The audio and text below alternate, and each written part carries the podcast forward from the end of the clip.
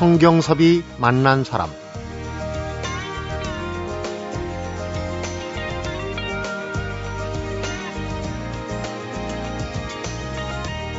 나는 누구이고 또 세상은 어떤 곳인가 이게 궁금해서 13살 때 유학을 가겠다고 가출 소동을 벌였던 소년이 있었습니다. 미국에서 중고등학교를 다니고 영국으로 건너가서 옥스퍼드 대학교에서 정치, 경제, 철학으로 학사와 석사학위를 받은 뒤에 지금은 국제 아동구호 활동을 통해서 기아와 질병, 자연재해 위험에 처한 전 세계 아이들을 구하고자 할 수 있는 모든 방법을 다해서 돕고 있는데요. 이 13살 소년이 찾아낸 답이 무엇일지 참 궁금하네요. 성경섭이 만난 사람 오늘은 남다른 성장길 거쳐서 청년 사업가로 또다시 자선 사업가로 거듭난 국제 아동돕기 연합의 신세용 이사장을 만납니다.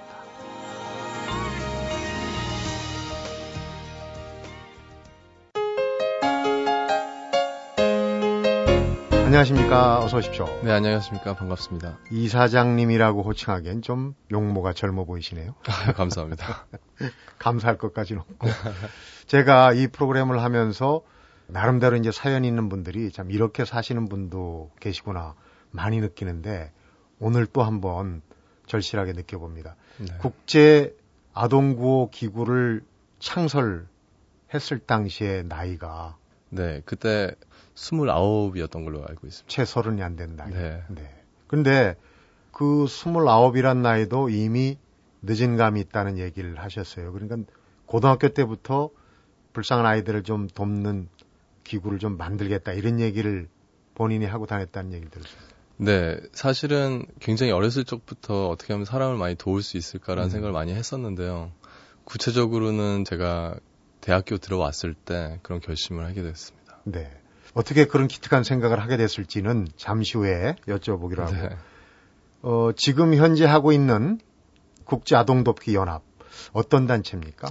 네, 국제 구호 활동을 하고 있는 국제 NGO고요. 네. 지금 현재 한 9개국 정도에서 특히 아프리카 같은 경우 탄자니아에서 사업을 활발히 하고 있고요. 음. 아동 보건센터를 이렇게 설립해가지고 매년 뭐 한 센터당 한 만 명 정도 치료를 무료로 해주고 네. 또 무료로 약도 배급하고 음. 그런 활동들을 하고 있습니다.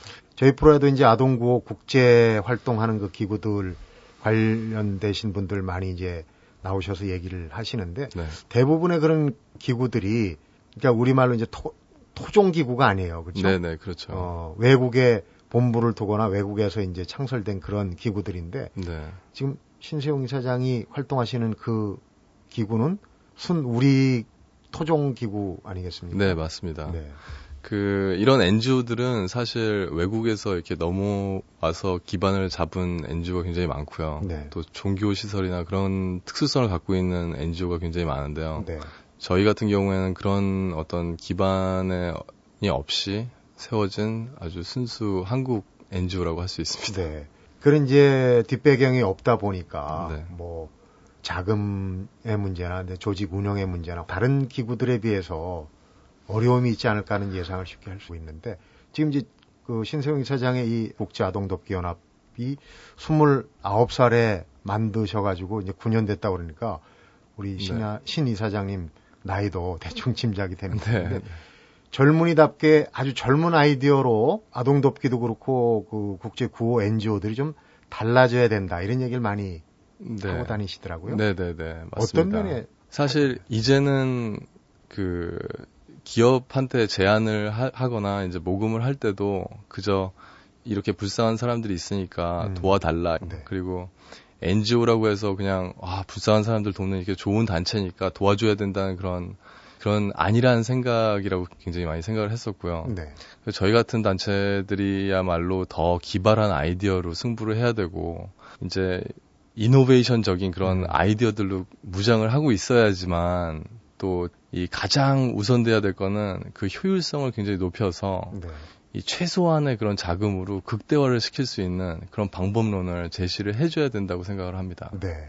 그런 지적이 사실은 없지 않아 있었어요. 이제 유엔이 중심이 돼 갖고 구 활동을 하는데 거기서 이제 걷어들여서 네. 세계 각처에 좀 속된 표현으로 뿌린 돈에 비해서 효과는 적다. 그렇죠. 그러니까 그런 부분에서 좀 아까 이제 이노베이션이라는 표현도 하셨는데 네.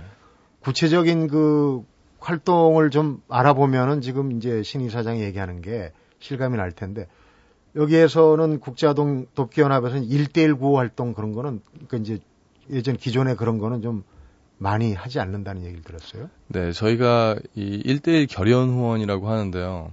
그걸 하다 보니까 굉장히 비효율적으로 돌아간다는 걸 느끼고 굉장히 많은 경험을 했어요. 네.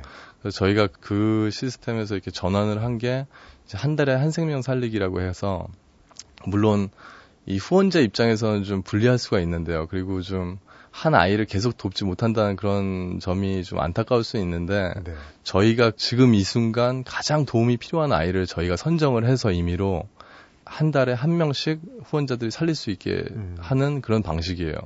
이 시스템을 저희가 도입한 이유는 이 1대1 결혼 후원을 하다 보니까 그 아이들을 관리하고 또 계속 지속적으로 편지나 뭐 사진 같은 걸 준비하고 그런데 비용이 너무 많이 쓰이더라고요. 네. 그리고 그렇게 하다 보면 아까 이제 운영비가 오히려 네. 돕는 돈보다 못지않게 이제 운영비가 많이 들어간다는데 지금 그 운영비하고 구활동 그 기금하고를 따로 운영한다는 얘기를 들었어요. 네, 맞습니다. 저희가 이 모금을 따로 하고 있습니다. 음. 그래서 이 후원금으로 들어가는 돈은 순수하게 후원금으로 쓸 수 있도록 저희가 저희만이 이렇게 만든 시스템인데요. 음.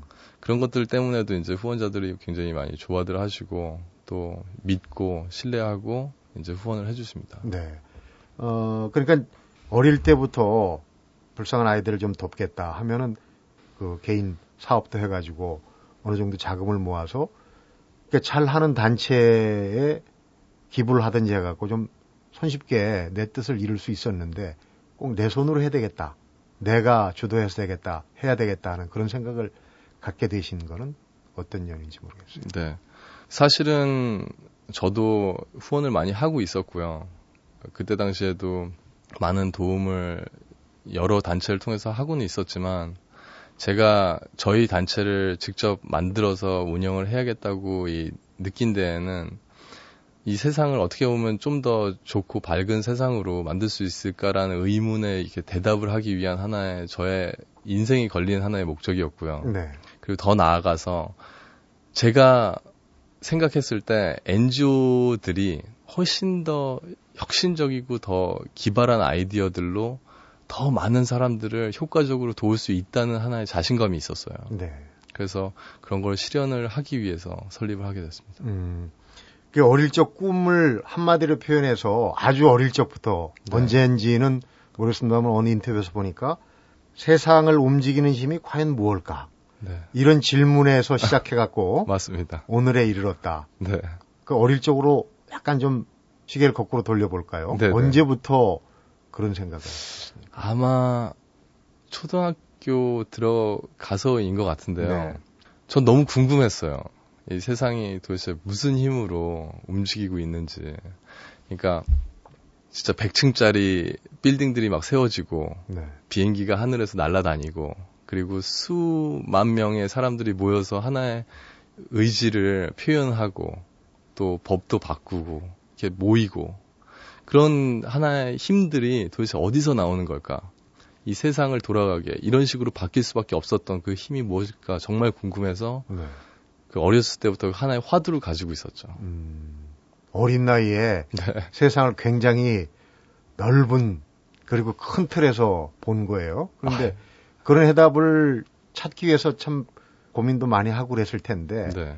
해답을 찾기 위해서 그 외국으로 가서 공부를 좀 해볼까 하는 생각을 하셨다면서요? 네, 제가 학교에 이렇게 들어가서 한 학년 한 학년 진학하면서 아 다음 학년 때는 알려 주겠지.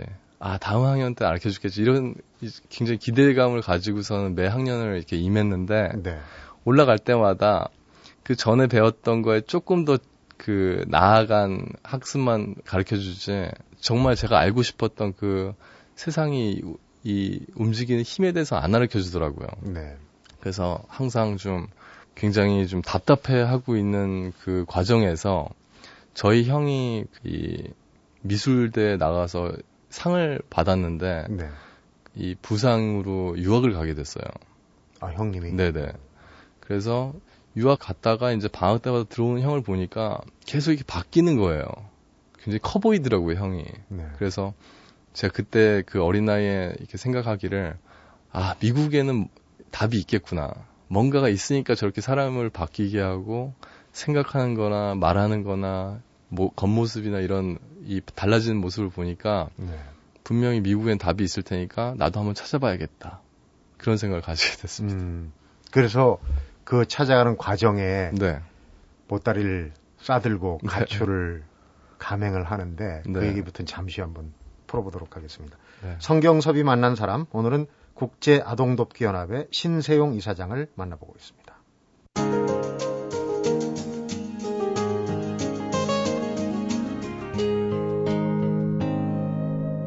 성경섭이 만난 사람 남다른 어떤 일을 이뤄내는 사람들을 보면은 어, 어릴 적부터 좀 남다른 기질이 보이는 것 같아요. 그런데 그때 이제 형은 부상으로 네네. 네. 유학을 갔다 왔고 네. 그림을 잘 그린 모양이에요. 우리 신세용 이사장은 어떻게 그럼 나도 유학을 보내달라고 그랬습니까?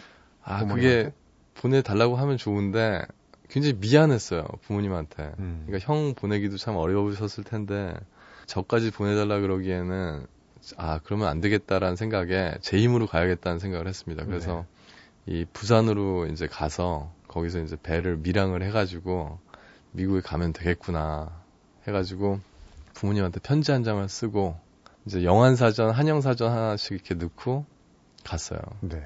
근데 그 편지를 보시고 어머니가 진짜 사방 사람들 다 동원해가지고 음. 저를 찾기 시작했는데 그때 아마 한 100명 정도가 저를 찾아 나서는 걸로 알고 있어요. 근데 대단한 인맥이네요. 네, 근데 저희 어머니가 정작 저를 찾으셨어요. 어디서 찾았어요? 제가 부산으로 가려고 이제 서울역 가고 있는 그 길에서 찾으셨는데 멀리 못 갔군요. 네, 멀리는 못 갔습니다.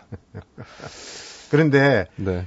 우여곡절 끝에 결국 이제 그 유학 얘기가 나오겠지만 17살 땐가 네. 나는 한국인이야라는 책이 이게 100만 부가 팔린 책이 있어요. 네, 맞습니다. 그러니까 그거는 유학하기 전에 쓴 책입니까? 아니요. 아니요 13살 때 유학을 떠났고요. 음, 13살에 가긴 갔군요. 네, 그러니까. 갔습니다. 초등학교 졸업. 네. 집까지 나가다 보니까 저희 아버님께서 너 그렇게 가고 싶으면 한번 가봐라. 음. 라고 하셔가지고 제가 유학 생활에 좀 굉장히 우여곡절이 많았는데 가서 이제 사관학교를 들어가게 됐어요. 근데 미국의 사관학교는 이 문제아들만 이렇게 모아놓는 하나의 학교예요. 어. 네, 그래서 부모가 이혼을 해서 아이가 갈 데가 없다든지 뭐 마약을 많이 해가지고서 문제를 일으킨다든지 그런 아이들만 이렇게 모아놓은 곳이 사관학교인데. 그러니까 이제 일테면 뭐 웨스트 포인트나 이런 이제 정규 사관학교 네, 말고. 네, 네, 그런데 어. 말고요. 중학교부터 고등학교까지 있는 사관학교는 좀 약간 험악합니다. 그래서 거기를 가서 굉장히 좀 거의 이 과시도 많이 받고 인종차별도 많이 받으면서 굉장히 힘든 유학 생활을 보내면서 음. 거기서 성장하고 이겨낸 하나의 스토리를 제가 글로 일기 형식으로 이렇게 풀어가지고 네. 책을 냈는데 어떻게 또 공감해 주신 분들이 굉장히 많아서 음. 그때 당시에 베스트셀러를 하게 20년 전에요. 네. 그러니까 이제 베스트셀러가 됐으면은 계속해서 네. 공부할 수 있는 자금이 좀 네네네. 나왔겠군요. 네. 그러니까 사관학교에서 어, 이 세상을 움직이는 힘이 뭔가 하는 걸 좀 어렴풋이 해답을 찾았습니다. 네. 찾지 못했죠. 음. 그때는 찾지 못하고 사실은 그거 찾을 새도 없었어요. 너무 이 정신적인 충격이 커가지고 네. 그 거기서는 거의 매일 싸웠거든요. 그리고 하루도 빠짐없이 울고 1년 동안 그 학생들이 굉장히 많은 학교였는데도 불구하고 1년 동안 저 혼자 밥 먹, 밥을 먹었어요. 네. 삼시세끼를. 그래서 이제 그 다음 단계는 영국의 양대 명문이죠. 네. 옥스포드하고 캠브리지. 그 중에 한 대학인 옥스포드 대학을 가셨어요. 그러니까 자기 성찰 과정에서 공부도 게을리 하시지 않았던 것 같아요. 아, 사실은 공부를 잘 못했었는데 네. 마지막 학년에 고등학교 마지막 학년에 옥스포드를 가야겠다고 결심을 한 다음부터 정말 열심히 했어요. 네. 그 옥스포드를 가, 가야겠다고 결심을 한 이유가 바로 이 옥스포드만이 세상을 돌아가게 하는 음. 그 어떤 해답을 알려 본인이 가졌던 네, 그런 그 화두에 의문에 대한, 대한 네네 네. 옥스포드에 보면은 정치, 경제, 철학이라는 학문을 같이 묶어놓은 학문이 있어요. 네. 보통 그쪽에서 이제 제왕학이라고 하는데 음. 그 학문을 배우면은 아 분명히 알 수 있지 않을까. 그래서 이제 진학을 하게 됐는데 어 정치를 처음에 배웠어요.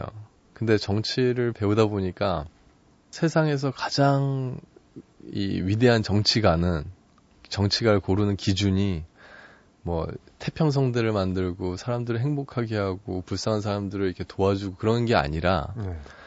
가장 많은 법안을 통과시킨 거더라고요. 그거를 이렇게 배웠을 때 저는 굉장히 좀 회의를 많이 느꼈어요. 그 다음에 이제 경제를 배웠는데 경제에서는 모든 사람들이 같은 어떠한 그 효용을 극대화하기 위해서 산다고 생각하고 또 효용 극대화는 어떤 물질적인 걸로 대체가 가능하다는 그런 가정을 네. 아예 해버리는데 그것도 제가 볼 때는 굉장히 아이러니하고 말이 안 된다. 네. 내가 돈 벌려고 하는 이유가 그냥 내가 혼자 잘 먹고 잘 살기 위해서 그 효용 극대화, 그 내 그런 효용 때문에 하는 거냐. 음. 세상이 그렇게 하면 얼마나 황폐해지겠어요. 네.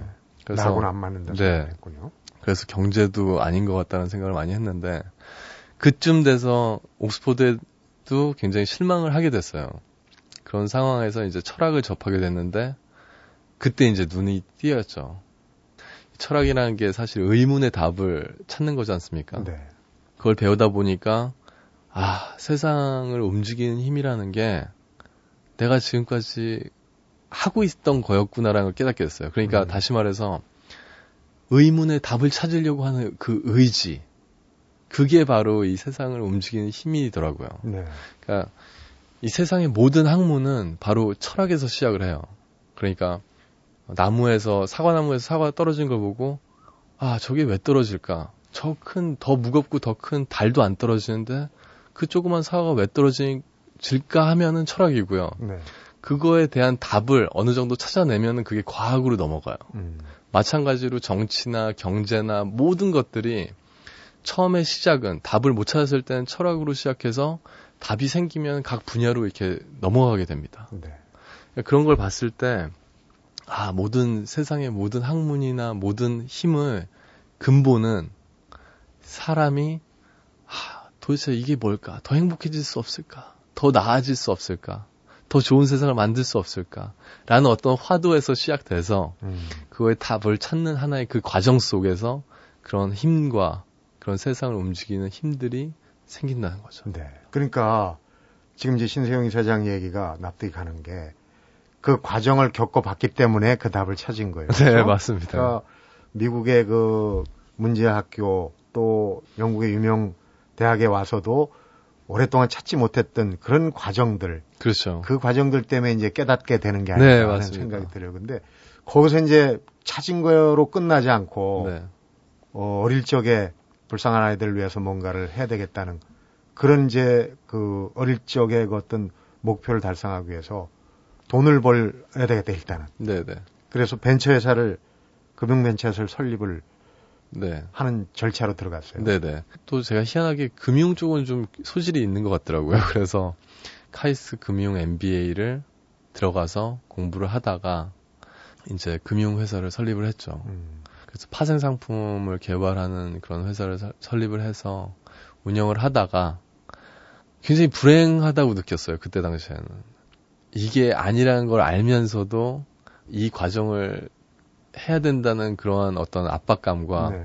과정이 목적이 되어가는 그런 변질된 음. 그런 느낌이 동시에 이렇게 작용을 하면서 하, 언젠가는 뭐 사람을 돕고 세상을 좋게 만들겠다는 그런 다짐을 한다는 건 아무 소용이 없다. 음.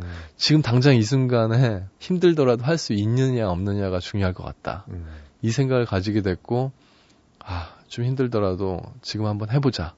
그런 결심을 하게 됐습니다. 그러니까 원래 목표는 우선 이제 여건이 성숙되면 하겠다고 네. 했지만은 네네. 네. 그 이제 자본주의의 극명한 논리 아닙니까? 금융 벤처라는 네, 게 하면서 이제 회의감도 들고 네. 지금 바로 시작하지 않으면 안 되겠다. 네. 그런 생각을 앞에서 네. 우리 그 신세용 이사장이 하는 그 국제아동독기연합은 좀 독특하다는 얘기를 했는데 네. 그 얘기를 좀 한번 여쭤보도록 하겠습니다. 그러니까 그 기본적으로 NGO라는 게 네. 본인들이 겪어봤지만은 자본주의 논리는 아니에요. 네네. 네. 그렇죠? 네. 수익성, 뭐 맞습니다. 효용의 극대화 아닙니다. 네. 그런데 어, 그런 자본주의 논리와 NGO를 떼어놓지 말고 네. 일단 기업들도 요새는 뭐 윤리 경영이니 또 사회 공헌 이런데 네. 같이 협업하는 체제를 한번 만들어 보자 이런지 아이디어를 갖고 계신 걸로 알고 있어요. 네 맞습니다. 실질적으로 그런 활동을 어, 시도를 하고 있는 걸로 알고 있어요. 네.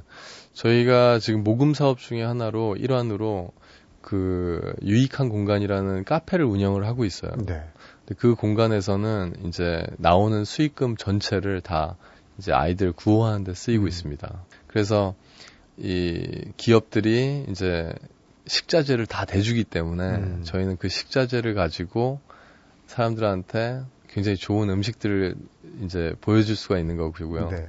또 소비자들은 그 좋은 음식을 먹고 이 쓰이는 돈이 그 한 개인의 어떤 주머니로 들어가는 게 아니라 전 세계에 불우한 아이들을 돕기 위해서 쓰여진다는 걸 아니까 네. 또 그게 더 효과가 크고요. 음. 그리고 매달 이렇게 일일 카페 같은 걸 많이 하세요. 그 기업들이. 네. 그래서 그 일일 카페를 통해서 수익이 나오는 걸 또 다 아이들 돕는데 이렇게 쓰고요. 음. 대표적인 예로는 이제 그 대한항공 같은 경우에는 두 달에 한 번씩 이렇게 일일 카페를 하고 음. 그걸 통해서 이제 수익을 많이 올려서 또 아이들 돕는데 쓰니까 네. 어떻게 보면 굉장히 좋은 어떤 관계를 유지를 하고 있는 거죠. 고객들이 어떤 기업 이미지 평가가 네. 크게 이제 좌우되는 기업들이 이제 그런 걸 많이 나서는 것 같아요. 그래서 이제 신희 사장님 같은 경우는 기업의 그 사회 공헌실을 따로 둘 게 아니라 네. 아예 그 기업이 좀 처음에 이제 innovation 혁신도 얘기를 했는데 NGO하고 직접 어떻게 보면 좀 아웃소싱이라고 할 수도 있죠. 좀더 그렇죠. 효율적으로 할 수 있는데 그 제가 기업의 사회 공헌팀을 이렇게 좀 나쁘게 얘기하는 건 아니고요. 네. 사실 기업이라는 것은 어 수익 극대화가 이윤 극대화가 하나의 가장 그쪽의 예, 목표고 또 취지이기 때문에 어떻게 보면 사회 공헌은 그거에 반하는 거라고 할 수 있어요. 네. 그리고 그걸 반하는 거가 아닌 걸로 만들기 위해서는 홍보를 최대한 많이 해야 되는데 그걸 음. 통해서 그러다 보니까 배보다 배꼽이 더 커서 음. 이 정작 돕는 데는 굉장히 작게 쓰고 홍보비로는 굉장히 많이 쓰게 돼요. 저희 같은 NGO들은 그런 이윤 극대화를 추구하는 기업이 아니다 보니까 네. 돈을 어떤 자금을 정말 효과적으로 쓸 수 있는 어떤 그런 능력이 있는 것이고 또 저희 NGO가 개선돼야 된다고 했던 아까 전에 그런 말 말들 속에는 NGO가 그냥 좋은데 이 돈을 후원금을 이렇게 쓰는 데만 집중할 게 아니라 그런 후원금을 줄 수 있는 그런 기업들이 얼마만큼 잘 후원을 해주고 또 잘 볼 수 있는지 그런 음. 걸 최대한 잘 어필을 해가지고 같이 공생할 수 있는 그런 관계를 맺어야 된다는 것입니다. 네. 자본주의의 어떤 꽃이라고 할 수 있는 금융 벤처도 하고 기업의 생리를 잘 알기 때문에 네. 네. 기업하고의 어떤 협력 관계 이런 부분이 어, 좀 반짝이는 아이디어 같아요. 성경섭이 만난 사람, 오늘은 국제아동돕기연합의 신세용 이사장을 만나보고 있습니다.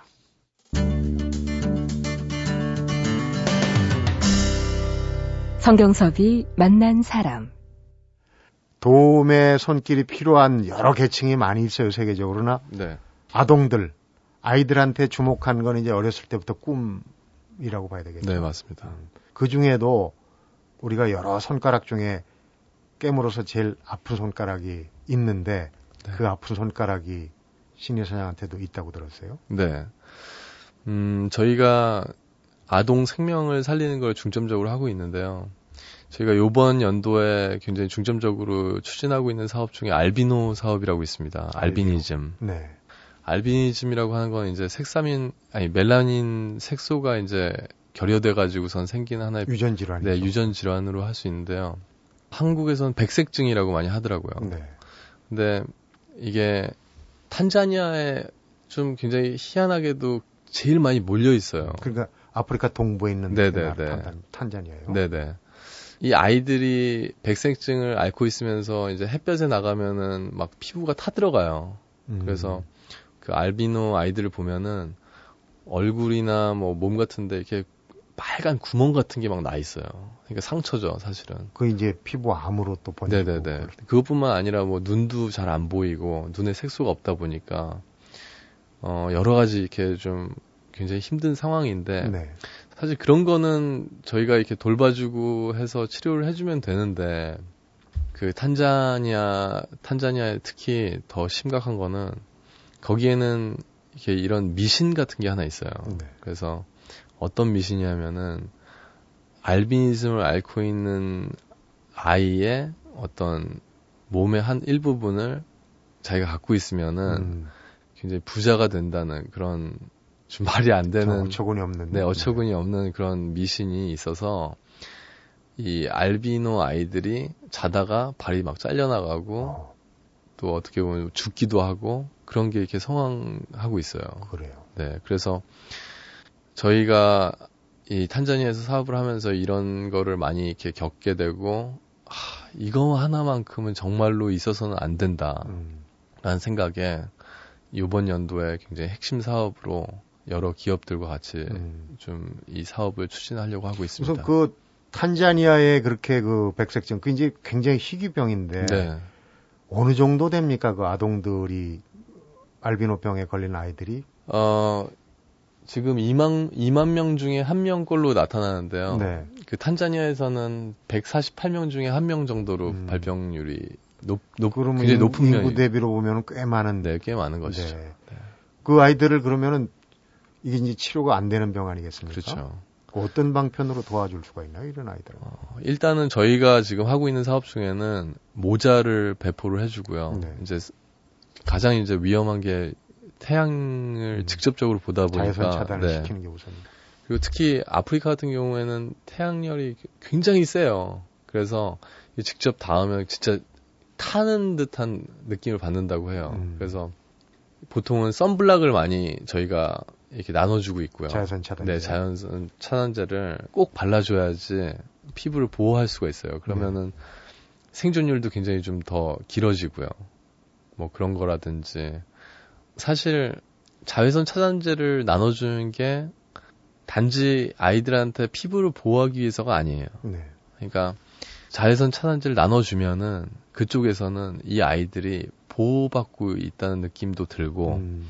또 이 아이들을 신경을 쓰는 하나의 그런 관계가 유지되다 보니까 사람들이 함부로 대하지도 못하고 네. 굉장히 여러 가지 파생 효과가 있어요. 자존감도 주고 네네네, 네, 맞습니다. 보호받고 있다는 그런 것도 네. 외부로 네. 알려주고. 네. 그러다 보니까 저희는 충분히 아이들 사망률도 낮출 수 있고 또 말도 안 되는 그 미신 때문에 아이들이 이렇게 고통받는 것도 줄일 음. 수 있다고 저희는 그 믿고 있어요. 네. 그러니까 특별히 도움을 필요한 아까 이제 그 1대1 결연을 그냥 쭉 나열하는 것보다 네. 어, 완전히 자생력을 가질 때까지 그렇죠. 어느 특정의 계층이나 어느 나라를 이제 지원하는 그런 방식이 되겠군요. 네. 사실 그렇게 불치병이고 또 하다 보면은 뭐 그 자외선 차단제뿐만 아니라 그 사회에 들어가서 어떻게 뭐 교육이랄지 여러 네. 가지 뭐 의식의 변화 같은 것도 하려면은 그렇죠. 어이 단독의 힘으로 좀 어려울 것 같고 네. 뭐 유엔이랄지 혹은 국내에서도 네. 아까 얘기했던 이제 기업 차원에서 협업 이런 게 좀 필요하지 않을까 싶어요. 네, 맞습니다. 잘 되고 있습니까? 구체적인 프로젝트들이 쭉 있더라고요. 우선 네네. 그 어, 키퍼 프로젝트라는 거. 네. 키퍼 프로젝트는 사실 뭐 유엔도 굉장히 주목을 하고 있고 그 탄자니아 정부에서도 굉장히 호의적이고 이 프로젝트가 갖고 있는 가능성에 대해서 굉장히 기대를 많이 걸고 있습니다. 네. 키퍼 프로젝트라고 하는 것은 저희가 그쪽 나라에 현지 사람들을 교육을 시켜요. 그래서 한 1년 정도 교육을 시킨 다음에 이제 오지로 보내요. 네. 그래서 저희 직원이 되는 거죠. 음. 그래서 오지로 가서 한 사람당 한 200명에서 한 400명 정도의 아이들을 돌봐주는 거네요. 그래서 사실 MDG라 그래가지고 아까 전에도 말씀하셨듯이 전 세계적으로 OECD 국가들이 이 아이들과 이 빈민국을 도와주려고 굉장히 많은 노력을 부단히 많이 했었는데도 불구하고 네. 수조 원을 줬는데도 어떻게 보면은 더 이게 악화되고 있거든요. 밑빠진 독에 물 붓기가 그렇죠, 되는 거죠. 그렇죠. 근데 그 가장 핵심적인 이유는 이제 투자되고 있는 그런 돈들이 다 이 캐피탈로 들어가지 오지로 안 들어가요. 음. 정작 필요한 도움이 필요한 곳은 바로 오지입니다. 네. 근데 오지에는 국가 사람들이 들어갈 수도 없고 기업도들 들어갈 수 없고 그 나라 사람들조차도 그게 몇 명이 사는지도 몰라요. 네. 그런 일을 저희가 도맡아서 하는 거고 이 효과적인 시스템이 성과를 거두게 되면은 저희가 전 세계에 이거를 이제 오픈 시켜가지고 네. 그 효과성이라든지 그런 걸 통해서 더 많은 단체들이나 그런 기업들이 참여할 수 있도록 만들려고 음. 하고 있습니다. 그러니까요. 현지인들을 교육을 잘 시켜서 네. 아까 이제 그 알비노 아동들 구호 활동도 결국은 그 현지인들을 잘 교육시키고 주변 사람들이 보호해 주도록 하는 거지 그렇죠. 외부에서 해줄 수 있는 건 한계가 있거든요. 그렇죠, 그렇죠. 오늘 얘기를 들으면서 초등학교 때부터 지구를 구하겠다는 생각을 네. 했고 불쌍한 아이들을 위해서 구호 기관을 설립해야 되겠다. 그 목표를 가지고 쭉 한 길을 걸어 오지 않았습니까? 지금 그 기업들과 그 협업 차원에서 이제 유익한 공간이라고 그랬나요? 네. 한 잔의 커피를 팔지만 그 커피로 또 수많은 생명들이 우리 알비노 아동도 얘기했고 네. 수많은 생명들을 살릴 수 있다 하는 이 청취자 여러분들도 아마 어, 이런 취지에 공감을 하신다면 아마 지금 아 이런 활동을 하는 기관도 있구나 또 이런 젊은 그 기관에 CEO도 있구나 하는 생각 어, 새삼스럽게 느꼈을 것 같아요. 오늘 시간 내서 고맙고 얘기 잘 아, 들었습니다. 감사합니다. 성경섭이 만난 사람 오늘은 29살에 국제개발 NGO를 설립했어요. 또 9년째 운영을 해오고 있는 국제아동돕기연합의 신세용 이사장을 만나봤습니다.